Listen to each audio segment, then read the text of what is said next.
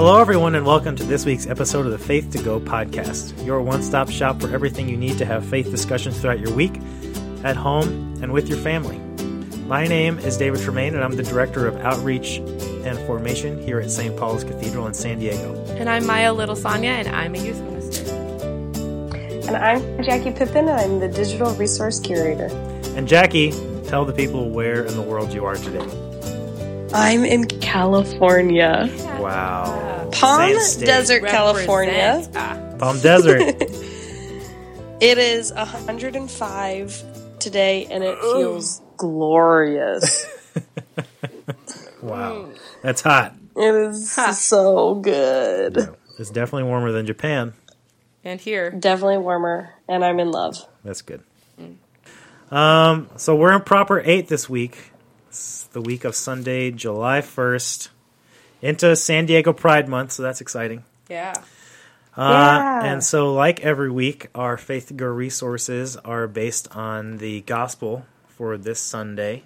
You can find all those resources at www.stpaulcathedral.org slash faith to go, where you can also sign up for our weekly email that goes out every Sunday that includes all of the resources for each of the age groups in it. Um, so before we get started, um, Maya is going to read the gospel for this Sunday, which is Mark 5, verses 21 to 43. Yes. And then we're each going to highlight something that we hope you take into your conversations this week. when Jesus had crossed in the boat to the other side, a great crowd gathered around him, and he was by the sea. Then one of the leaders of the synagogue, named Jairus, came, and, when he saw him, fell at his feet and begged him repeatedly, My little daughter is at the point of death. Come and lay your hands on her, so that she may be made well and live. So he went with him, and a large crowd followed him and pressed in on him. Now there was a woman who had been suffering from a hemorrhage for twelve years. She had endured much under many physicians, and had spent all she had, and she was no better, but grew, but rather grew worse. She had heard about Jesus, and came up behind him in the crowd, and touched his cloak. For she said, If I but touch his clothes, I will be made well. Immediately her hemorrhage stopped, and she felt in her body that she was healed of her disease. Immediately aware that power had gone forth from him, Jesus turned around, turned about in the crowd, and said, Who touched my clothes? And his disciples said to him, You see the crowd pressing in on you. How can you say, Who touched me? He looked around to see who had done it. But the woman, knowing what had happened to her, came in fear and trembling, fell down before him, and told him the whole truth. He said to her, Daughter, your faith has made you well. Go in peace and be healed of your disease. While he was still speaking, some people came from the leader's house to say, Your daughter is dead. Why trouble the teacher any further? But overhearing what they said, Jesus said to the leader of the synagogue, Do not fear, only believe. He allowed no one to follow him except Peter, James, and John, the brother of James. When they came to the house of the leader of the synagogue, he saw a commotion, people weeping and wailing loudly. When he had entered, he said to them, Why do you make a commotion and weep? The child is not dead, but sleeping. And they laughed at him. Then he put them all outside, and took the child's father and mother, and those who were with him, and went in where the child was. He took her by the hand, and said to her, Talitha cum, which means, Little girl, get up. And immediately the girl got up and began to walk about. She was twelve years of age. At this they were overcome with amazement. He strictly ordered them not to show it, to, that no one should know about this, and told them to give her something to eat. Uh, so, that is one of my favorite stories in the whole Bible. Um, so there's a lot happening here. Just to provide some context, this is this is right after last week's gospel, almost immediately after it, but uh, it's in the next chapter. And so last week, you'll remember that Jesus was on the uh, Sea of Galilee with his disciples in a boat, and he calmed a storm. He's just going back and forth, back and forth across the Sea of Galilee in a boat. Right now, he's back on the Jewish side with this where the synagogues are. That's why we have a leader of a synagogue running up to him because that's where he lived. And that's the context for the gospel for the story. Um, we're in chapter 5 of Mark, and Jesus is kind of doing this back and forth across the Sea of Galilee with his disciples. So I think Maya is going to start off the conversation with her point that she wants to highlight. So this is also one of my favorite stories in the Bible. Um, so we see two different people being healed here. We see the woman with the 12 year hemorrhage and Jairus' daughter. But we start off with Jairus coming to Jesus. And I just kind of wholeheartedly relate to both Jairus and the woman being healed. Uh, it says that Jairus fell to his uh, feet and was begging Jesus to help with his daughter. And then the woman kind of like collapsing and, and reaching out and then telling Jesus everything in fear um, and told him the whole truth. But it's also important to point out that, you know, Jairus was like it says repeatedly the leader of the synagogue, leader of the synagogue, the leader of the synagogue. Like he was not supposed to ask Jesus for help. He was, if anything, not supposed to associate with Jesus or denounce like Jesus. Um, and the fact that he has so much faith in Jesus to, or like a last ditch thing where it's you can heal my daughter from this infirmity because nothing else can, um, speaks a lot. Um, I I just relate to that kind of last resort type faith where I have situations in my life that are extremely heavy and cumbersome, and I feel like I should or I can or I can't share that burden with anyone else, and that I can resolve it or try to deal with it or cope in every other method that I know how besides talking to God about it or like praying or having a relationship with God, like God doesn't, I don't want to bother him with that. You know, he has better things to do. And thinking that I can handle it when I can't. Mm-hmm. And then I just fall to my knees uh, and just, it's exhausting when you try to do things yourself. And just that last ditch, like, help me please, when, like, the woman that had the hemorrhage, it said that, you know, she had suffered under many physicians and she was doing what she was supposed to do. She was trying to go through the what you do when you're sick, you know, and that she had exhausted all her resources and that spent all she had. And I think that's really relatable in a way different, like goes past monetarily spending all she had, but also just like giving it all uh-huh. to just her emotional resources, her her life just drained um, because of how she was suffering and what she was doing wasn't working. And I feel like I always have to come to Jesus with that kind of collapse and begging for like mercy and mm-hmm. relief when I when what I have been doing isn't working. Yeah. And so I can just relate to that. Yeah, there's that feeling of like I have I have all the resources that I need to figure this suffering out and to get myself out of it and that I've that I know for myself. And yeah, you're right. With her, she's she has been she's been suffering for 12 years, and um, she has spent not just all her money, like you said, but it says in the text she spent everything that she had. All all the things, all the resources that she had in her were gone. And it really is that you might you could call it rock bottom um, but there's that feeling of just total and complete exhaustion and that willingness to just that willingness to give everything over to God, whatever that might mean for people. And there's something about that moment when you say, okay, I don't know how to do this myself. God, help me. And when she's saying that she doesn't know what else to do, and she has heard about Jesus and she kind of like gives up this this last resort because it's pretty clear that she just like the girl is close to death like yeah. she doesn't have much she doesn't have much more many more options. There's nothing left. She doesn't have resources well, for doctors and things like that. And i think there's that element of of in society we are told that we have to be strong and we need to put on this strong face. And for her to be for them to both be so open about their struggles is just such a brave thing to do. Mm-hmm. Um, but I think also a reminder that we can we can let Jesus into all of the struggles and frustrations in our life. Like they don't have to be big enough to be worthy of his attention and worthy of us praying about it. Or dark enough. Right. Because I Or dark feel enough. like he doesn't want to help me with certain things.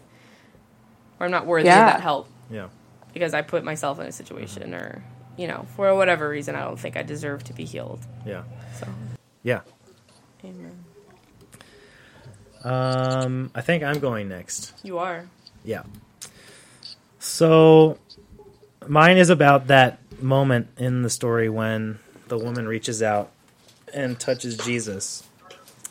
Um, because she says, I love this. The narrator has this kind of omniscience about um, what her thoughts are in this moment, you know. Um, she had heard about Jesus uh, and came up behind him in the crowd and touched his cloak.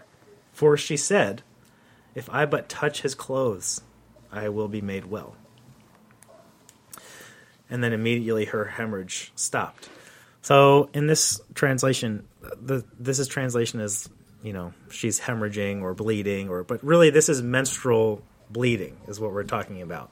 And so in this culture, uh, based on the laws in Leviticus, if you are if you have your menstrual cycle, you are unclean for seven days after your menstrual cycle ends. And so if she's been if she's had this irregular period or some sort of like irregular bleeding Like heavy bleeding Yeah. and stuff, yeah.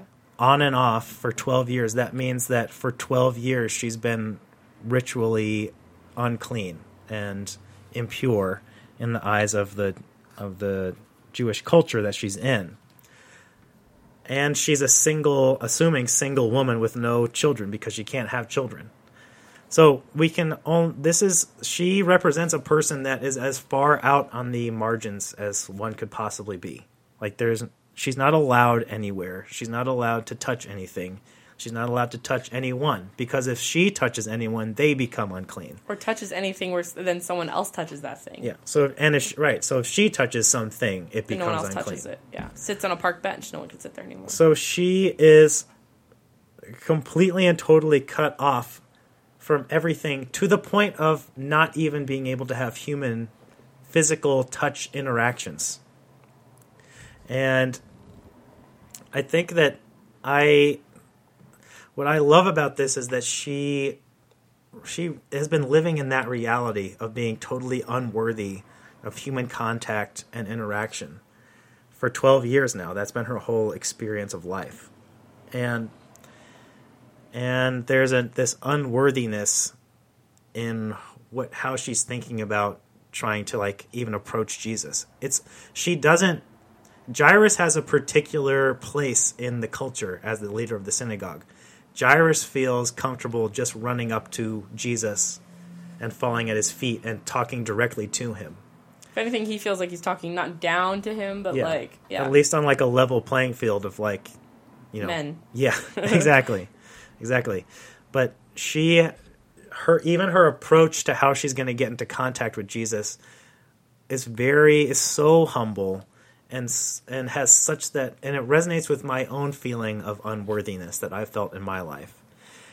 And so she has this she feels her own unworth and it manifests itself in the fact that she thinks all I have to do if I just touch the just the corner of his cloak, that will be enough. And I know what that I in a very different way obviously, but I know what I've felt like when I felt most unworthy.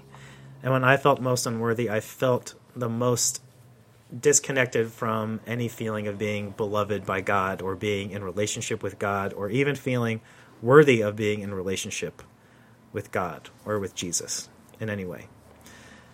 And so the amazing thing to me is that in her unworthiness, approaching approaching Jesus, feeling so unworthy, she touches the hem of his garment. And she finds out that there is no such thing as a marginal relationship with God. There is only one on one intimate relationship with God. There is no such thing as the margin in the kingdom of God. There's only the center. And that she reaches out for this little piece of Jesus and she gets all of him.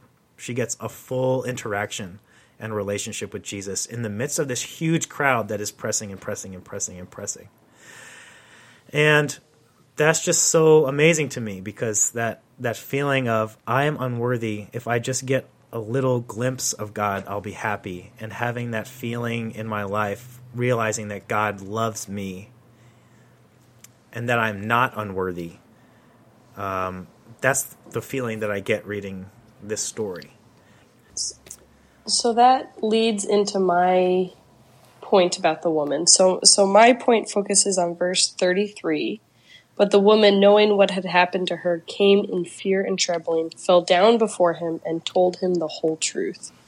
Um, and this really relates to the unworthiness of feeling so guilty and so unworthy that you are going to word vomit everything that you can possibly hold in your brain right now to Jesus. Mm-hmm. Um, yeah, and I and I think that that's really powerful to you know, the unworthiness that she felt in her heart and in her being as a person.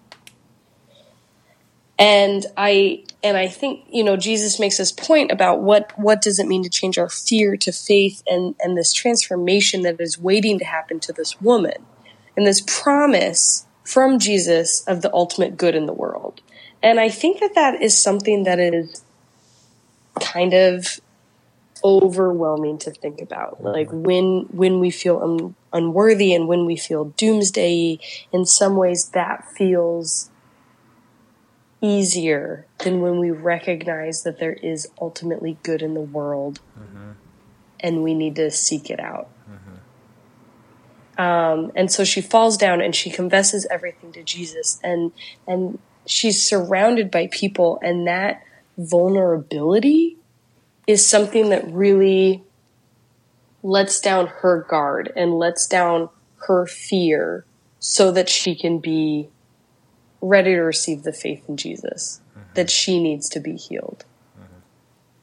I think a lot of us tend to catastrophize everything, but not vocally. And in our heads, we run like we our thoughts just snowball a million miles like a second, where it's well, what if this happens? What if this happens? What if this happens? And the world's gonna end. And so the fact you did that like publicly, because I'm not gonna tell anyone like my fears and my snowballing and my catastrophizing and my cognitive distortions. And it's like, I don't know, I can definitely just relate to her blurting everything out and he's like, Okay, no, it's cool. Like well not like that. He's not like, oh chill, no. Um not like that, but it's a lot less complicated and a lot less not less than it she intended it to be, but you know, it's like I'm not mad.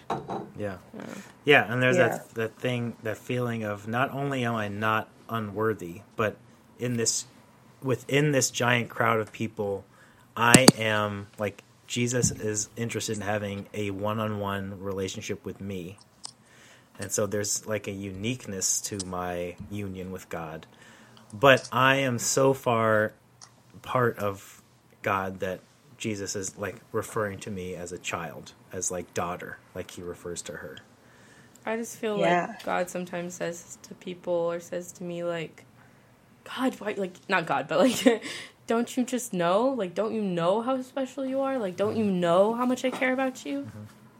And I love that I I do that I do love that um that she fell down and told him the whole truth like in fear and trembling maybe maybe in response to like feeling like she had done something wrong but also possibly just in response to the awe she was feeling about what had just happened to her because she right. can tell that something that she's been healed right and and that i've you know we have a rite of reconciliation in the episcopal church. It's in the prayer book and anybody is it's available to anybody to do with a priest. And it is really like a conf- like a one-on-one confession. And there's something amazing about like you can I've done it before and there is a some something so cathartic and unbelievable about just like you said just spilling your guts. Like just telling the truth of yourself and your experience and where you've come from and what has happened and what has what has been your source of suffering and somehow in doing all that you get to the end and then you hear the voice of God, the voice of Jesus saying, "Daughter, your faith has made you well. Son, my, your faith has made you well." And yeah, there's Little lamb, there's wake up. like yeah, yeah. There's that cathartic it, and it only can happen when like I get to the end of my rope of being like I can't hold all these I can't hold all this stuff anymore.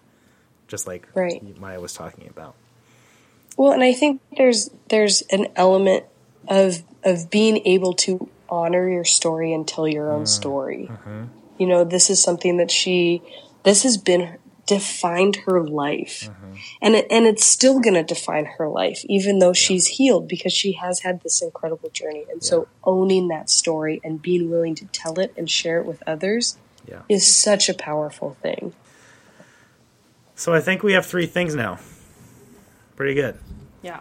Um, point number one that we hope you take into your conversations this week is um, about that feeling of being at the end of your resources and being able to, in those moments, let go of all those things that we're trying to keep in the air and know that God is supporting us and healing us. Um, the next one is about unworthiness and recognizing in our moments of feeling unworthy that we are actually loved and adored by God and children of God, and that we are in this back and forth relationship with God at all times. And then, third, that feeling of truth telling and telling our truth and being able to be vulnerable and courageous and put it all out on the line, even when we are feeling that unworth and that lack of resources. So, after hearing that conversation, uh, Maya is going to read the gospel one more time and see if you hear anything new this time through. When Jesus had crossed again in the boat to the other side, a great crowd gathered around him, and he was by the sea. Then one of the leaders of the synagogue named Jairus came, and, when he saw him, fell at his feet and begged him repeatedly, My little daughter is at the point of death. Come and lay your hands on her, so that she may be made well and live. So he went with him. And a large crowd followed him and pressed in on him. Now there was a woman who had been suffering from a hemorrhage, from hemorrhages for twelve years. She had endured much under many physicians, and had spent all that she had. She was no better, but rather grew worse. She had heard about Jesus, and came up behind him in the crowd and touched his cloak. For she said, If I but touch his clothes, I will be made well. Immediately her hemorrhage stopped, and she felt in her body that she was healed of her disease. Immediately aware that power had gone forth from him, Jesus turned about around. Jesus turned about in the crowd and said, "Who touched my, who touched my clothes?" And his disciples said to him, "You see the crowd pressing in on you. How can you say, Who touched me?'" He looked all around to see who had done it. But the woman, knowing what had happened to her, came in fear and trembling, fell down before him, and told him the whole truth. He said to her, Daughter, your faith has made you well. Go in peace and be healed of your disease. While he was still speaking, some people came from the leader's house to say, Your daughter is dead. Why trouble the teacher any further? But overhearing what they said, Jesus said to the leader of the synagogue, Do not fear, only believe. He allowed no one to follow him except Peter, James, and John, the brother of James. When they came to the house of the leader of the synagogue, he saw commotion, people weeping and wailing loudly. When he had entered, he said to them, Why do you make a commotion and weep? The child is not dead, but sleeping. And they laughed at him. Then he put them outside, and took the child's father and mother, and those who were with him, and went in where the child was. He took her by the hand and said to her, Talitha which means, Little girl, get up. And immediately, immediately the girl got up and began to walk around. She was twelve years of age. At this, they were overcome with amazement. He strictly ordered them that no one should know this, and told them to give her something to eat. All right, well, that's our episode for this week. Um, make sure to go check out all those Faith to Go resources at www.stpaulcathedral.org slash faith to go. Follow us on Instagram at faith to go, and make sure to rate and review this podcast to help other people find it. Uh, we'll be back in your feed next week, July 8th, with Proper 9. But until then, thanks everybody for listening, and we'll talk to you later. Bye. Bye.